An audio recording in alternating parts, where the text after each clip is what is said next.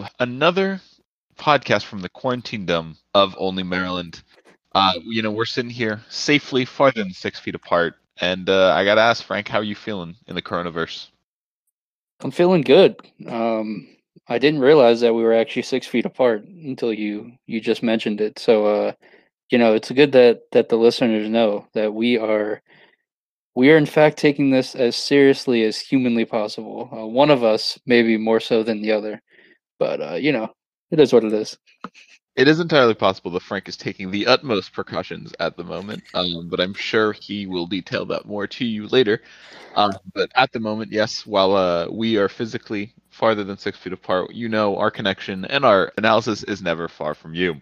Let's start that off with, of course, uh, us making sure that any people living in the LA area are warned that a reckless man uh, former to the DC area, uh, is driving recklessly on the streets. And that man, of course, is Nick Young, who almost killed uh, JaVale McGee, starting center for the Los Angeles Lakers, earlier today in LA, stating, quote, in a tweet, I almost killed JaVale McGee just now. What are the odds we almost hit each other driving? I'm ready to cuss someone out in full road rage mode. He rolled out his window. It's JaVale, man. What the fuck? We just started laughing. Damn, I wish he would have hit me. I need some cash. Nick Young, I feel that you need some cash, but, uh, you know. The fact that these two individuals who obviously have, have a storied past together. Um, two of the maybe goofiest slash boneheaded NBA players in the past decade or in quite some time. Um, I just can't imagine what that interaction was like. And, you know, I'd be curious to know how the crash actually happened. You know, was it was it at an intersection or or you know who was really at fault? Because Nick Young made it seem like he was at fault, but at the same time, you know, car accidents are tricky and and they can go both ways and you know there's no betting implications on this but if there were Rodham, what do you think some lines would be on a Nick Young JaVale McGee car crash? Um, over under uh, like two and a half. I would say a number of autographs. I've always wondered about that. Whenever you know, if a celebrity does something terrible on the road, if people will come to flock towards them and try and get autographs still, if they've just like hit someone. Mm. So between Nick Young and JaVale McGee, you know, two NBA champions. They both played together on the 2018 uh, Warriors. Uh, you know, they're they're celebrities, and in LA, you got that celebrity culture going on. It, it, I would say autographs. What, what do you think about uh, who? Which one of them would ask for the other's insurance information first? Oh well, easy question, right? Nick Young is saying it. He is out of work at the moment, whereas JaVale McGee is the starting center for a potential NBA champion. I think that's easily Nick Young will definitely try to fleece some money out of JaVale McGee. Yeah, for, for sure. I agree. I'd probably say it's like a minus 250, somewhere around that range. And uh, I'm taking it. I'm taking two minus 250 on Nick Young. But uh, what another thing we might be betting on would be where they're going. Now, personally, my thoughts, and according to a report from the Atlantic earlier this week, is that players have actually been trying to have a lot of team practices going on with like a certain amount. And when that when I heard that originally, the first player I thought it was, of course, LeBron James, who undoubtedly is sitting somewhere in an LA underground gym with uh, Frank Vogel at his side, Anthony Davis, Rajon Rondo, and hopefully JaVale McGee was there to practice with uh, the starting team and I would not be surprised if he'd be included. And maybe they're just preparing for, thank God, May 8th, the NBA says players can finally return to practice facilities. Not too far from now, uh, we will be able to see them going back to practice, which is a great sign for the NBA possibly coming back. Um, there are a few issues, of course, coming with that, where we have seen that they're pushing back the draft lottery, which makes sense. Obviously, the NBA has not announced yet that the season will resume with the playoffs or will resume with regular season. And if there's still regular season games to be played, then obviously the standings are still uh, ready to be changed, and therefore the lottery will have to be coerced. I don't know about your thoughts, Frank. I think that if the regular season uh, were to return, would be a very poor idea because not only then do you have to play a few more regular season games, you also then have to play the entirety of the playoffs. If the NBA were to resume, I can only imagine that it would come back in only playoff form. And so I would kind of be surprised if the lottery really gets affected that much. But what do you think that Adam Silver and the NBA should really be doing to handle um, potential comeback? Overall, I trust Adam Silver I trust the NBA in general to make the to ultimately make a smart, measured decision. If it was up to me, I would say, I mean, you have to come back this season. You can't just cancel this season altogether because all of these players across the league they want to play, and there's also some other implications at hand, like you know the owners and and the general managers and, and coaches they they want the season to return in some fashion and i agree with you that i don't think it's even i don't think it's reasonable or in the cards to just pick up where the regular season left off because i just don't think you have the time to do that anymore because even if you come back and just have a postseason you just start with a postseason bracket you're looking at a timeline where that would probably conclude towards end of the summer. And then that's probably going to push the start of the next NBA season for 2020, 2021. That season's not going to start until December, right around Christmas. And then at that point, really, that's just going to become the new normal, I think. And I don't think that's a bad thing. I think that if the NBA season every year started in December and then went into the end of the summer, I mean, I think that's that's not a bad thing at all. I mean, they won't be competing necessarily um, for viewership and you know TV rights and stuff like that with uh, with the NFL if they were to follow that kind of format. Um, so I don't know. I mean, there is no like, there's technically no right answer, um, so to speak, but it's going to be interesting to see how it unfolds uh, in the coming weeks and months. Yeah, that schedule change definitely is the most interesting uh, effect to me, I think, because the NBA has a lot of congestion, especially at the beginning, competing with the NFL, and at the end, even during their finals, is usually during the same weeks that the NHL finals is, which obviously isn't a big competition for viewership, but still does detract from the numbers. So if they start and were to go until July when they really don't have as much competition, like they're not even competing with March Madness at that point at end, like for the end of the regular season. So I think the NBA viewership would go high, and so that'd be very interesting to see. Um, though the other summer sport they would officially be competing with would of course be baseball, uh, which has been incredibly optimistic uh, this week over their possibility of return, in which the uh, MLB office has officially said that they're start planning to return in late June with an absolute guarantee that they'll be back with June 2nd, which I mean is incredible. Uh, they're promising that they'll be playing 100 games at least uh, playing in a three divisional setup with one East, Central, and West division uh, without NL or AL implications for all of those to be making the playoffs. So the MLB seems a little bit more prepared and has a plan in place, but you know, a shortened baseball season with already congested with an already incredible amount of games that they're playing, will it really be the same? Do you think? Is baseball handling this the right way? Well, I think for the MLB, this whole situation has been maybe a little bit easier just because the impact of the virus didn't necessarily coincide. It's not like they were in the middle of a season and this happened. You know, they they had they've had some time to prepare and, and really take a measured response to this. So a lot of people might think that maybe they're rushing it a little bit coming back this early, but I don't necessarily think so. I think that you know, I don't. I think a June a return in June is is definitely reasonable. You know, so long as they're following the the proper safety precautions and, and public health measures. And I think they can reasonably do that and still still carry out games, especially if you know, like you mentioned, they're not planning to have any fans in attendance at any of these games.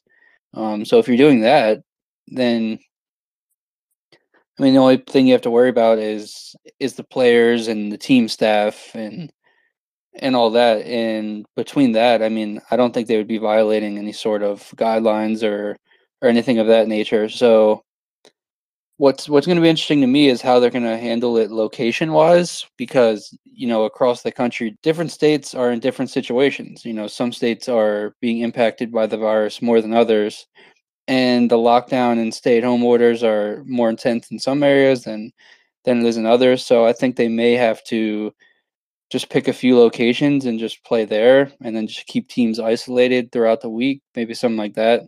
And I think, you know, whatever the MLB decides to do, it wouldn't be surprising to see the NBA kind of, you know, adopt a similar policy or kind of just examine what they do and measure the effectiveness and then go from there and other leagues as well. Yeah, and of course, the league that would then be imparted with the most knowledge would be the NFL, which doesn't start until September this year, with opening day planned to be September 13th, well into the future. And the NFL seems very hopeful that maybe with a shortened preseason, their regular season will be unhitched by coronavirus. Maybe, of course, with less fans or no fans at all in the stadiums, which would be a big loss financially to the NFL. The NFL will still have their season go on, luckily, but one of the things we will continue to look for in the NFL is that brand new class of rookies that we've spent oh so much time talking about. We'll start some odds. It's been a while, Frank. You know, we, we do enjoy talking about odds every once in a while. No way. What, this is a betting podcast? We make this joke every week, but we do really forget after we spend so much time talking about asinine things like Nick Young hitting JaVale McGee on the streets of LA. Let's let's start it with our favorite position, the wide receiver. I always like starting with Jeudy because he's my favorite player, but we'll start with Ruggs for you. Uh, 800 yards this season. We'll be doing mostly yards because a lot of our numbers we managed to get from our inside source um, uh, thanks to Mr. Frank Plyko and his uh, he who shall not be named. Uh, his network of of contacts has managed to get us this these sources, and so like I said, we're starting with Ruggs here at an over under of 800 yards. Frank, take it away. Uh, I think this is an interesting number uh, for a number of reasons, but all things considered, I would be inclined to take the over on this number and maybe I'm being a little bit biased because obviously uh, listeners of this podcast know that I am a I'm a fairly big fan of Henry Ruggs as a player, but looking at this number of 800, the Raiders have a hole at receiver, and they addressed it in the draft, not just with Ruggs, but with a few other players. Um, Bryan Edwards in the third round, uh, to be more specific. But the only other receivers on their roster, they have players like Tyrell Williams and Hunter Renfrow. But between those two guys and then the addition of Bryan Edwards, I still think Ruggs is going to have a sizable enough target share and his ability to make big plays in the passing game. Like I can see him having multiple 100 yard receiving games. And then, you know, maybe he's a little bit inconsistent where he'll have 100 yards one game and then kind of a 25 to 45 receiving yard game uh, mixed in between. But I think the big plays will be enough throughout the season. And I ultimately think I can see him having somewhere between, you know, maybe 850 to, to 950 receiving yards and and potentially even approaching a thousand if he's able to play all 16 games and, and everything goes according to plan. But um, 800 is is a fairly big number, but I like the over slightly. So I'm inclined here to agree with you, and I'm going pretty much off past data from last year. Um, so three receivers broke over 500 yards for the Raiders uh, last year, and that of course was the men you mentioned, Hunter Renfrow and Tyrell Williams, and their tight end Darren Waller. Now Waller had 1,145 receiving yards, well above the 651 and 605 that Renfrow and Williams had respectively. Uh, but because those numbers are, you know, only 200 yards away, and I, I think that a guy like Henry Ruggs who can really take the top off and alleviate the stress that comes with the necessary like tight end blanket that Derek Carr has been needing so much. I think anytime that your tight end gets a thousand one hundred yards in a season, it really just shows that your quarterback has been pressured a lot, and the necessary the need for him to throw 90 times to Darren Waller is insane. But Ruggs presents the exact opposite, where Derek Carr can just sling it every once in a while, and Ruggs will go get it. And on those big yard plays, it will really help him add up to 800. So I'm I'm with you there, and 800 over. Um, let's go for two of the smaller number guys than the 800. We have Jalen Reagor at 700, who I've already spoken of my displeasure towards, and uh, LSU's Justin Jefferson 750. And I don't mean LSU's, of course. I mean the Viking. Yeah, I mean I'll start here with Reagor, who who I know we kind of have a difference of opinion on, and I do want to take the over of 700 because I do like Reagor a lot as a player, but I'm just not too convinced that he's going to be able to hit this number. And that doesn't necessarily mean that he would have a bad season by any stretch of the imagination because I don't think expectations for him are that high, anyways, coming in. But when you look at the Eagles receiving core, obviously there's last year the Eagles did have one of the most porous receiving cores in the league. But a lot of that had to do with injuries and sure players like DeSean Jackson and Alshon Jeffery are injury prone, but if I think that it's reasonable to assume that the Eagles will get at least a few more games out of both of those players. And if that does happen, then you already have Zach Ertz, and then you have Jeffery and DeSean Jackson. Between those players, then you throw someone like Reagor in the mix. who, like Ruggs, is a big play threat, but he's not nearly as refined as an overall receiver. And he also figures to play a role on special teams as a punt returner and kick returner, where he's outstanding and terrific in that aspect. But if he's playing a lot of special team snaps, then you know how how many snaps is he actually going to be taking at receiver? And I do think he's going to be a factor in the passing game for sure.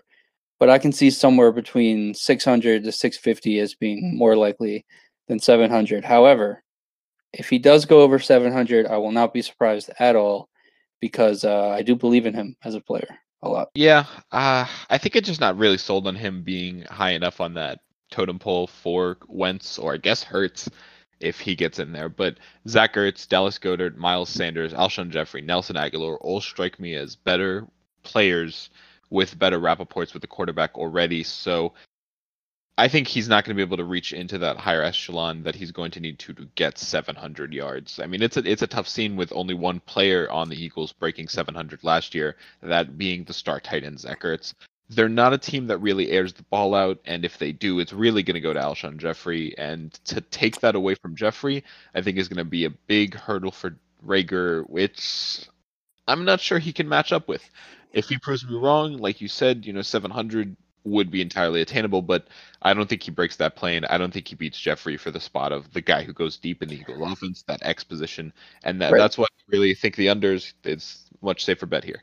Well, you know, here's the unknown. I will say, or the wild card, so to speak. There is rumors that the Eagles have potentially been shopping Alshon Jeffery on the trade market. So, you know, if for some reason they were to trade a player like Jeffery who's been solid, but maybe not necessarily lived up to expectations in Philadelphia, uh, in large part due to injuries, like I mentioned. If for some reason they were able to find a trade partner for Jeffery, then you know that would obviously impact Reagor's line for receiving yards. But if that scenario does happen, then the 700 taking the over on the 700 becomes more attractive. I think. I I entirely agree. I entirely agree. All right, let's flip the, the wide receivers that went over uh, uh, which are of course the two wide receivers listed in the top echelon with him. Taken after him in the draft, though, are CeeDee Lamb at 850, going to the Cowboys, and Jerry Jeudy, 900 yards, 900 freshman receiving yards. That's crazy. Which which one of those are you more interested in? Um, it's hard to say, and both players are obviously incredibly talented. But I think what's what's going to weigh their total receiving yardage numbers down this season is merely opportunity and target share because both players are entering situations where they're not going to be the number one receivers on their team. And that that's the opposite that that's the opposite of the situation that Ruggs is entering uh, with the Raiders because in Dallas, CeeDee Lamb is going to be potentially the third wheel behind Amari Cooper and Michael Gallup. And it's entirely possible that, you know, he could end up supplanting both of those players on the depth chart. But even so, how much is Dak Prescott going to be airing the ball around to where CeeDee Lamb, as the number two or three receiver, can get over 850 receiving yards? And I'm saying this knowing that both Amari Cooper and Michael Gallup both had over a thousand yards last season. But I just don't think there's room for a third receiver in that group to have that many receiving yards. And it's not an indictment of CeeDee Lamb's talent or skill set because if he was on if he was in the in a situation like Ruggs on the Raiders, then you know you would be viewing him as a as a prime candidate to even get more than like a thousand receiving yards. But you know, with the situation that he's entering in in Dallas, I would lean towards the under on 850 receiving yards. And then with Jerry Jeudy, again, you know, the Broncos don't have the same talent at receiver that the Cowboys do, but at the same time, there's a little bit more unknown because you know Drew Lock, the Broncos are high on him to take a step forward in the second season. And then with Jerry Jeudy, you know, it's kind of it's a similar situation. And although the Broncos don't have the same receiving talent that the Cowboys do, they do have a returning Pro Bowler in Courtland Sutton, who's coming off a very impressive season where he had over a thousand receiving yards and 72 receptions. And you know, Jeudy's going to step in as the as the prohibitive number two target and I think him and Sutton will work really well together. But you know, with Drew Lock at the helm, how many how many targets are there going to be to go around to where Jeudy could have over 900 receiving yards? And they also drafted KJ Hamler um, a few rounds after Jeudy, who you know I presume will be playing a, a significant role in the passing game as well. So it seems like the Broncos are are leaning more towards spreading the ball around a lot, and they have two factors in the passing game at running back as well, with Phillip Lindsay and Melvin Gordon, and they also have a talented tight end in Noah Fant who could take a step forward. Additionally, so you know with both Jeudy and CeeDee, I would take the under on their receiving yardage totals. Um, I don't know how you feel, but I'm curious. Um, I definitely understand where you're coming with both of them, and I think the Lamb one is a bigger argument to be made for the under because, like you said, Gallup and Amari Cooper were thousand yard receivers last year, and no matter what you do for your first six games, you're you're below them. Like as a rookie, that's that's just the the mental place you have to go into. Like uh, like Michael Jordan said in that first episode of The Last Dance, you got to be you got to know your place on the team to start the place to uh, be able to grow. And if Michael Jeffrey Jordan says so, we must listen. And for that, I think uh, CeeDee Lamb is definitely an under there. But you know, Jeudy's just my guy, and uh, 900 yards I think is entirely attainable for him in a Broncos offense. People forget Demaryius Thomas just a few years ago thrived in this offense that essentially is still just to run the exact same offense, that high passing West Coast that he had run when he was on the Broncos. So it's interesting to see how that fits in. But I think their number one wide receiver has always been the kind of guy that can be an 1,000 yard receiver. And Jerry Jeudy, knowing how to be the number one guy at Alabama, knowing how to be the number one guy in high school, I think that this really attributes to him and his talent and IQ for the game and his ability to really transition. And I think that's going to be one of the reasons that makes him a candidate for 900 yards. I definitely see a thousand could be in the cards. Does not happen a lot, but Jerry Jeudy is that kind of talent. So uh, I'm definitely under on CeeDee Lamb and liking the over on Jerry Jeudy. Yeah, and one player you mentioned earlier was Justin Jefferson, who I somehow forgot to uh to answer your question for, and you know his number is at 750, and I think this is is a healthy over. I, I'm more confident in this being over, um, again because of opportunity and target share. Because Stefon Diggs is no longer with the Vikings, and that's 94 targets out of that offense that's gone, and over a thousand receiving yards. So there's a big vacuum there for a receiver to step up. And they didn't really add anyone else at the position in free agency nor in the draft. So Jefferson is going to see a healthy target share from Kirk Cousins. Jefferson is primarily a, more of a slot guy than like a big play threat, like a Ruggs or or a CeeDee Lamb or Jalen Reagor. But still, I think that pure volume alone is going to be enough to push him over the 750 number. I can see a stat line somewhere like maybe like 75 to 85 catches for the year and then around 800 receiving yards with, you know, a healthy dose of touchdowns mixed in. And this isn't, you know, necessarily say that I think Jefferson is better than a player like CeeDee or Jeudy, which I don't. But I think they ultimately could end up having similar numbers just because of the situation situations that uh that are in tier one. Jefferson's situation is one that could not be beat um, unless you're talking about his former LSU teammate Clyde Edwards-Helaire, who finds himself in the backfield of the NFL champions Kansas City Chiefs. His numbers are probably one of the more interesting ones we have on our list today, and it's 950 scrimmage yards. So that is the combination of receiving and rushing yards.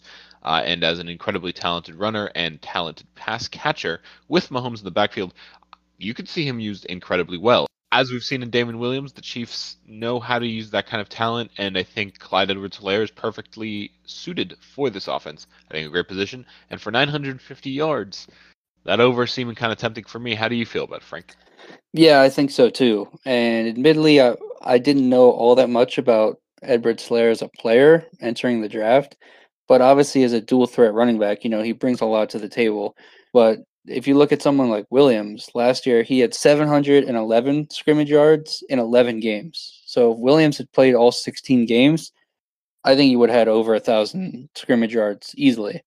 And you know, no slight against Williams, but Edwards Helaire might already be a better player in terms of pure talent.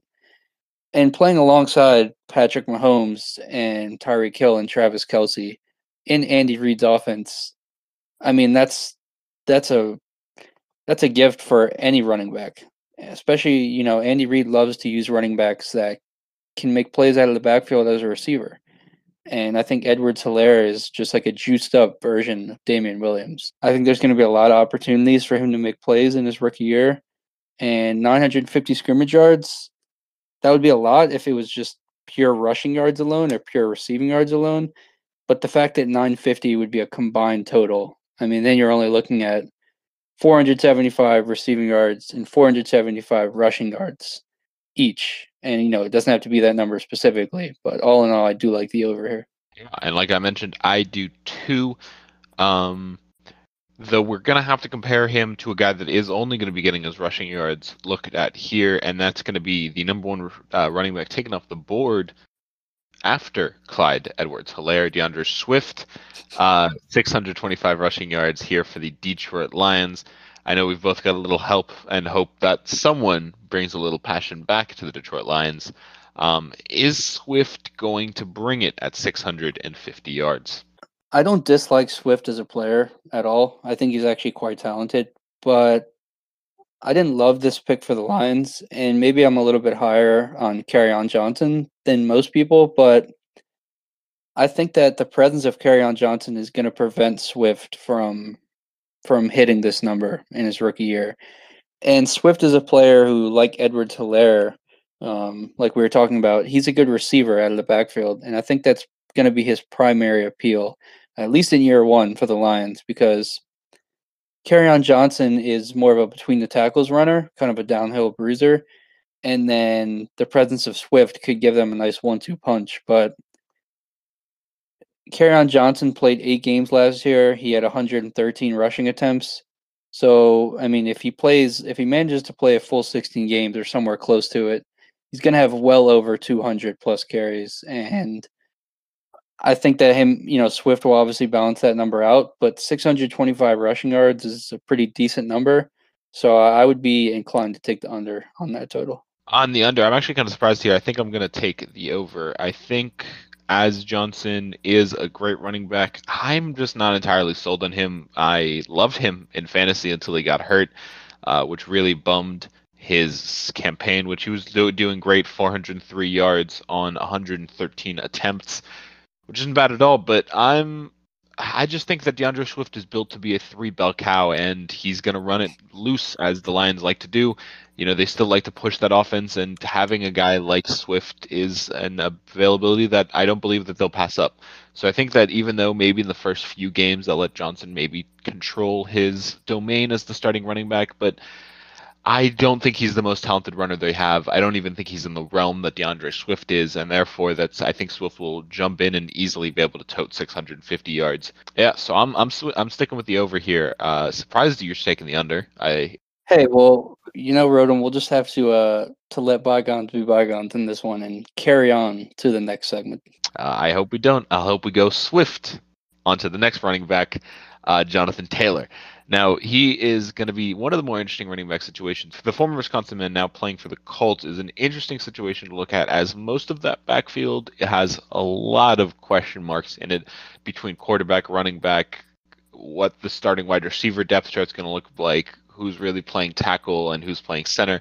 There's a lot of confusion in Indianapolis here, and therefore that his number at 550 really does kind of show that that he might be splitting time with Marlon Mack and that he's definitely not going to be favored as the starter. So what do you think about a very fair 550?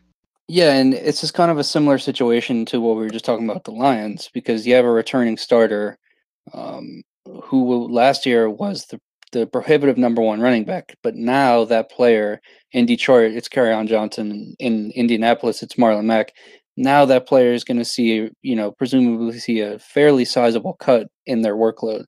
The difference is, I think that Marlon Mack is better than on Johnson, but I also trust the Colts offense more, and I think that they're going to run the ball more successfully.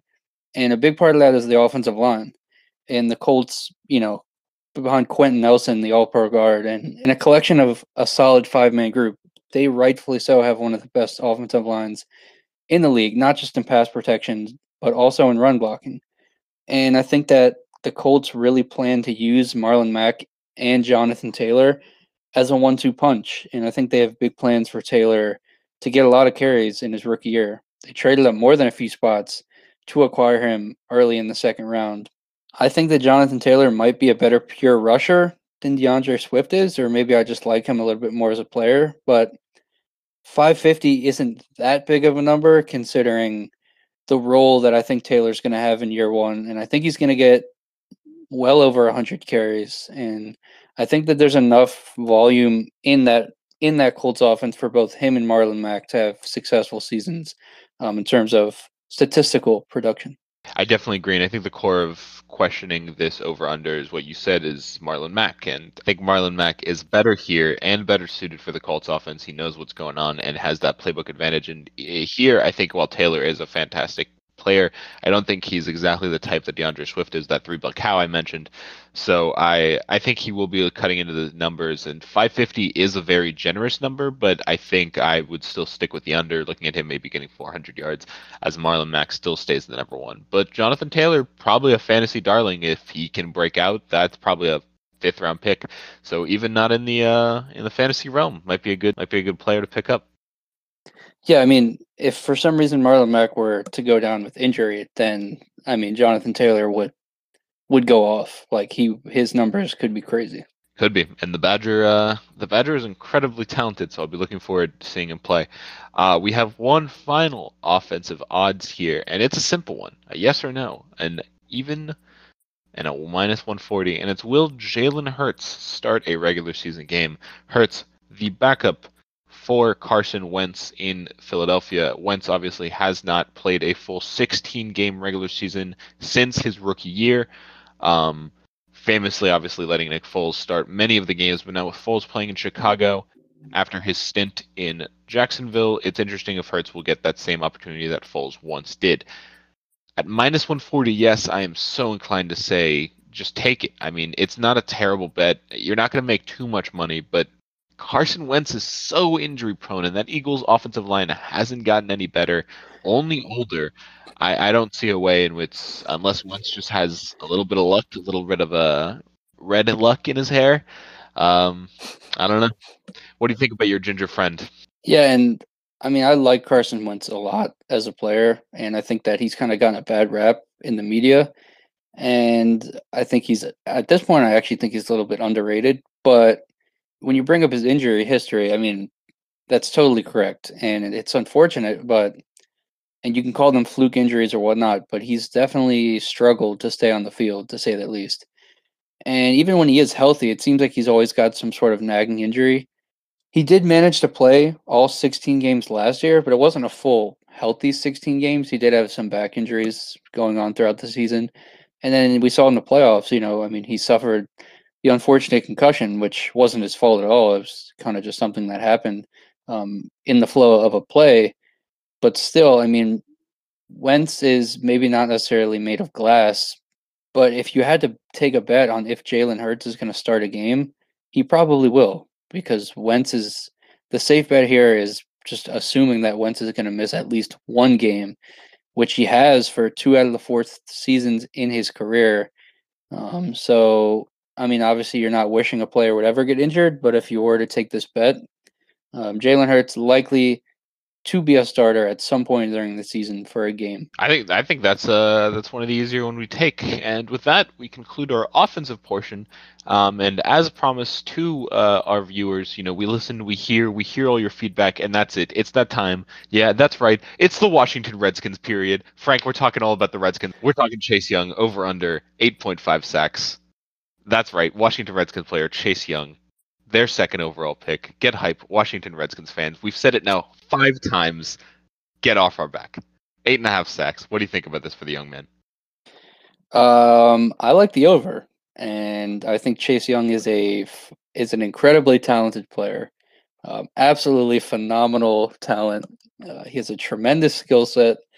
Um, he's a great player. I mean, have I said enough? But yeah, I mean, just looking at recent history, you know, other players come out of Ohio State, Nick Bosa, Joey Bosa, both those players had terrific rookie seasons in their own right, and they both run, they both won Defensive Rookie of the Year. And Joey Bosa only had five and a half sacks, but he also missed a large portion of his rookie season. And if he had played 16 games or anywhere close to it, he would have had well over 8.5. And then Nick Bosa last year had nine sacks. So I think that's probably where the eight and a half number is coming from. But I like that number uh, quite a bit. And I mean, I'd be surprised if he has less than that number. Um, I think somewhere between nine to 12 sacks is definitely in the cards. Uh, for Chase Young, who plays for the wonderful Washington Redskins. The Washington Redskins, which we have absolutely no bias against, who, uh, in case you're also wondering, whose rookie sack record is actually 11. Brian Orakpo back in 2009. Uh, I would go so far as to say that I would think Chase Young could easily break that. Um, while there's been a lot of hype for the Redskins off uh, defensive line with Jonathan Allen from Alabama coming in um, last year and have or two years ago having a few injury problems, but now between him and Young, I think they have a very promising line that can get a lot of sacks.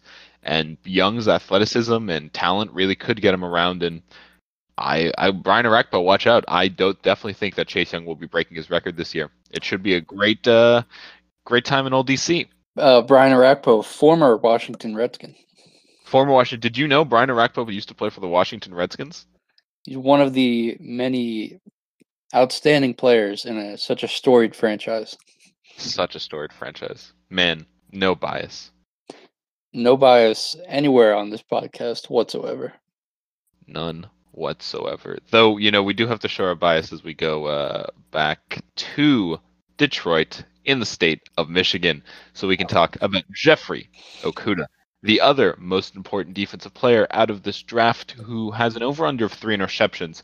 Now, the only thing I would be concerned about with Jeff Okudah three would be that it's just kind of hard to predict interceptions. While Okudah is a very, very talented young man who can definitely get under the ball and would be in play for a lot of interceptions, he's going to slot in as the number one cornerback for a struggling Lions defense.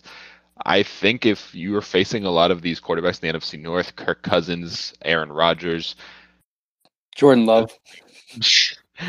the Bears guy, um, I guess, um, whoever that may be.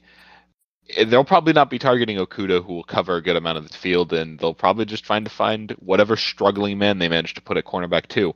So I think Okudah will be hard to see him get three interceptions, which overall is a big number for your rookie year. But yeah, I just think it's it's the defensive struggles will keep him under three.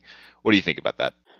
Yeah, no, I, I agree with that analysis um, a lot actually. And like you said, interceptions are are hard to predict. I mean, and and it's not necessarily a measure of a great cornerback because, uh, like you said, if you're really a true shutdown number one, then quarterback opposing quarterbacks aren't going to be throwing the ball in your direction a lot anyways. So simply based on a lack of opportunity, you might not have that many interceptions. So Okudah could only finish the year with one or two interceptions to his name, but he could still end up having a good season. And I think that's probably the likely scenario. And I mean, if you're playing the Lions and you're an opposing quarterback, are you going to throw the ball Okudah's way? Or are you going to attack the oft injured and inconsistent Desmond Trufant or one of their backups like Justin Coleman or Daryl Roberts? And I mean, that's an easy answer. And a lot of the times, with rookie defensive backs, they will be kind of picked on, but I don't think that's the case with a player like Okudah, who already has the talent to be a number one cornerback, and he has all the skills that uh, that will keep opposing quarterbacks wary of where he is on the field at all times. So I think we're in agreement on taking the under of three interceptions. Yeah, uh, we've thrown quite a lot of numbers at you um, Frank, I gotta ask you, between all of the numbers we've looked at so far, which one are you leaning the most over and or under? You know, that's a good question, Rodham. And you know, we've had some time to sit and take all these numbers, and and there are quite a few numbers, and numbers do in fact never lie. Between all these lines, I really like the Clyde Edwards-Helaire one of 950 scrimmage yards, and to me, that's just ultimately might end up being the safest bet because again, just playing in that Chiefs offense, the volume's going to be there. He's not going to be the the primary focus or attention for opposing defenses. And they already have a solid running back in Damien Williams who he can work he could work in unison with, and I think that he really could be in store for an explosive rookie season. Um, 950 scrimmage yards is not that great of a number, um, given all the things I just laid out. So, out of all the bets, I think that is the one I'm taking the over for Clyde Edwards Helaire to surpass 950 scrimmage yards. That is probably my favorite.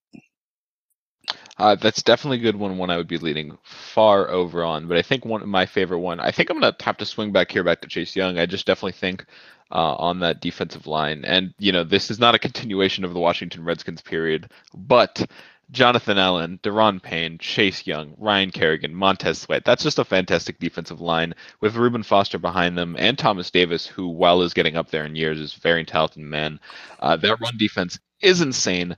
Not much can be said for their pass defense, but that's all right. And so I think Chase Young will have a lot of opportunity to kind of draw quarterbacks out of the pocket and take them down a lot like he did in the Big Ten. He's a guy that can control the pocket on defense, which is crazy. It's not a talent that many uh, players come into the league already having. It's something that Jared Allen has always talked about as being one of his uh, biggest strengths. And I think when a guy like Chase Young comes into the league already knowing how to control, like Hall of Famer, all time, one of the all time sack leaders, Jared Allen, rodeo Jared Allen, I'm looking forward to it. This man's going to have a great career, and uh, it's all going to start in this rookie year with, I'm saying, over 10 sacks and far over 8.5.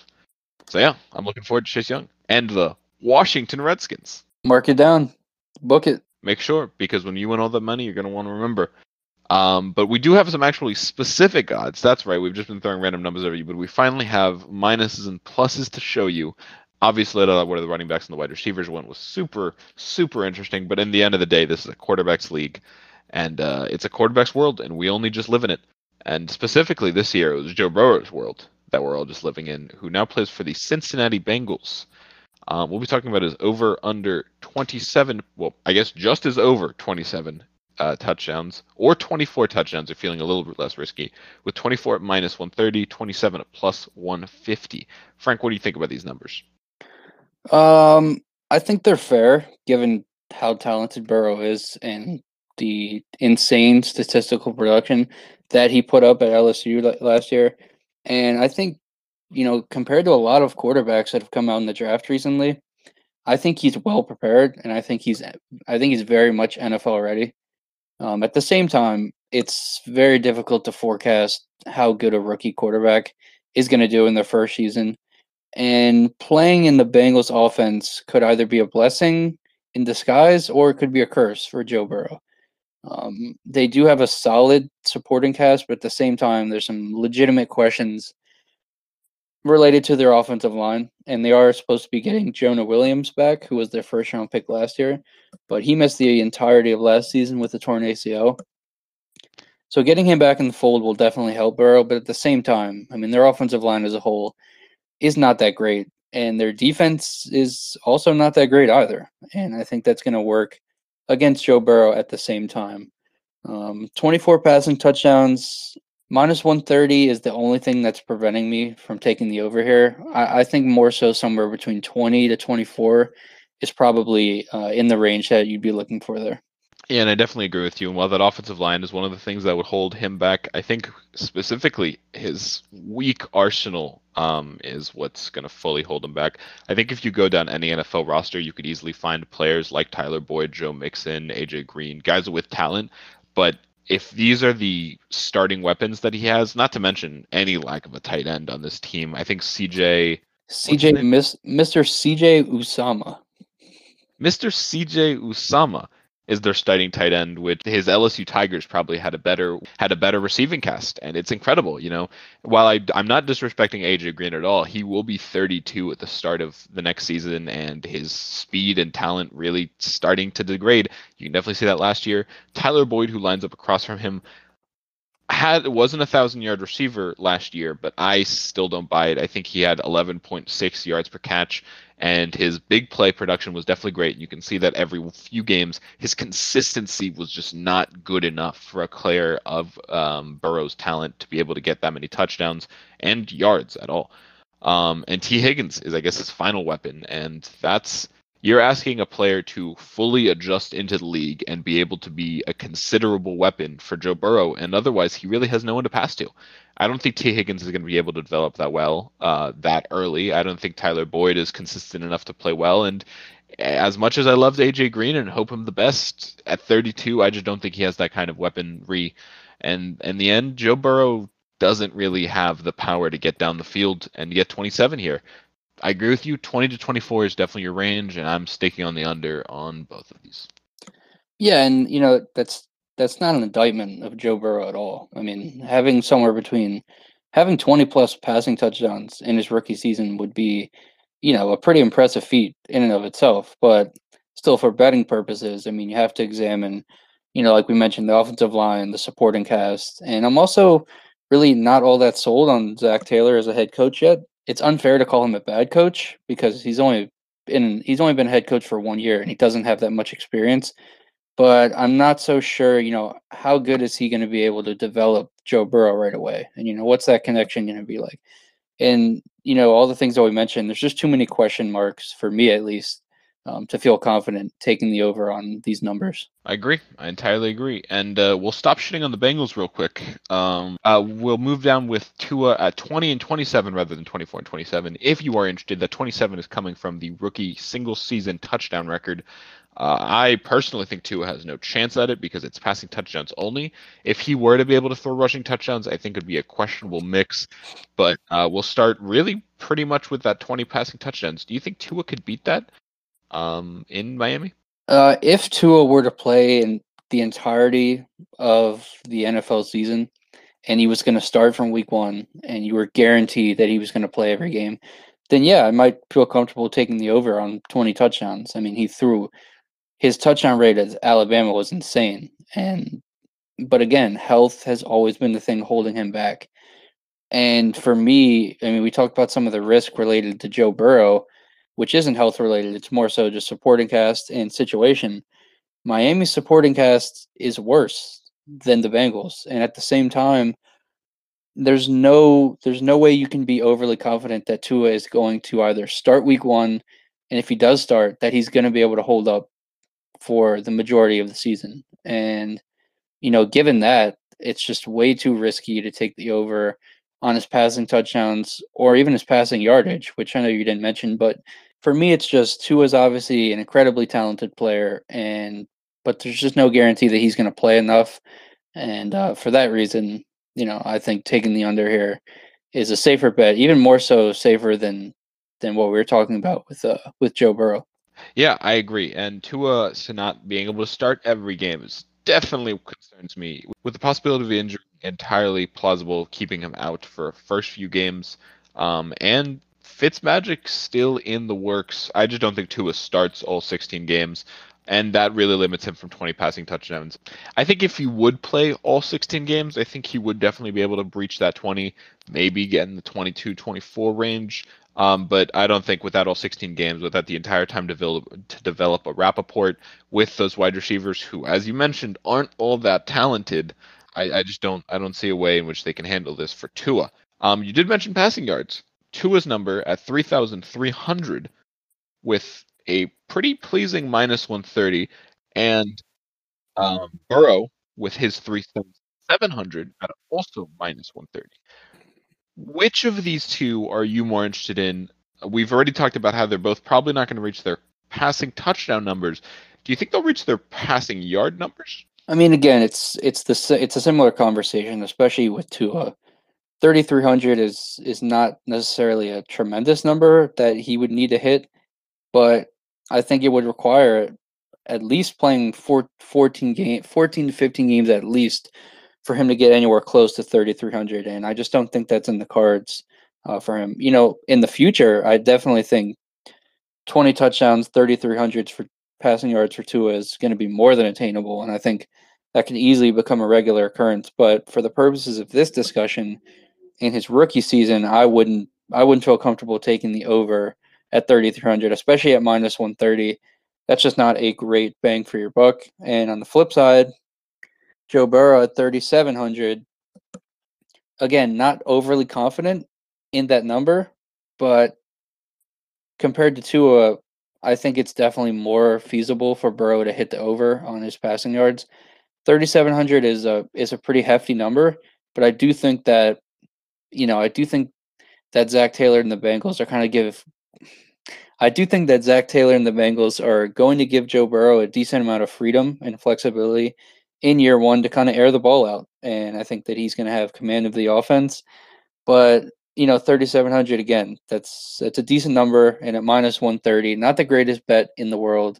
But if you were deciding between Burrow and Tua, I think Burrow is the safer option between the two. I'm actually kind of surprised to hear you say that you're not going to take the 3,700. So I'm, I'm definitely with you. I think Tua is kind of one that you wipe away because the questionability of how many games he plays really is just makes it hard to bet on anything, but maybe could get you some good odds. But with Burrow, a lock to play, uh, well, with Burrow, an essential lock to start uh, any game he isn't hurt for. I think 3,700 is entirely attainable. He has the talent to get receivers down the field. I just don't know if his receivers have the talent to get into the end zone. Um, and that that's my biggest concern. I think he'll be able to pick uh, to pull up 3,700 yards. Um, I just don't know if he can beat it by that much. He's, he's definitely not a guy that can throw for 4,000 yards yet, but you know, a little bit less definitely seems plausible. I'm not too happy taking a minus 130, but I'll do it because it seems very likely to me.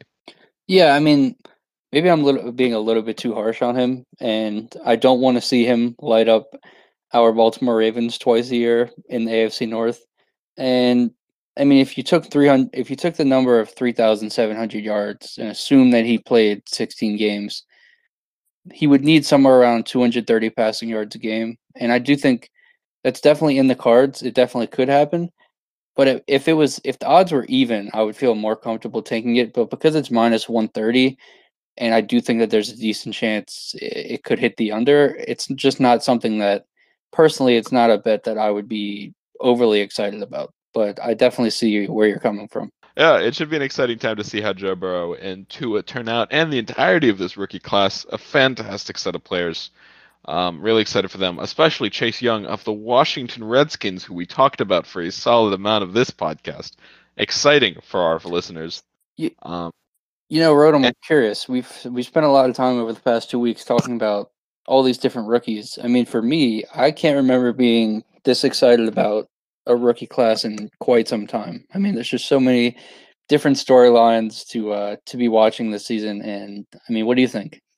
Yeah, no, I have not been excited about a draft class this for this much, and it's probably just because of quarantine, where we're just looking at these players' names over and over again. I cannot tell you how many times I've seen Jeff Okudah's highlights at this point, um, but I've seen him quite a many times, and I'm excited to see him on the field. Not to mention Jerry Jeudy and every single wide receiver touchdown. Tee Higgins is one that I cannot stop mentioning. I've you just watch his t- his highlights are insane. He scores a touchdown one in six catches.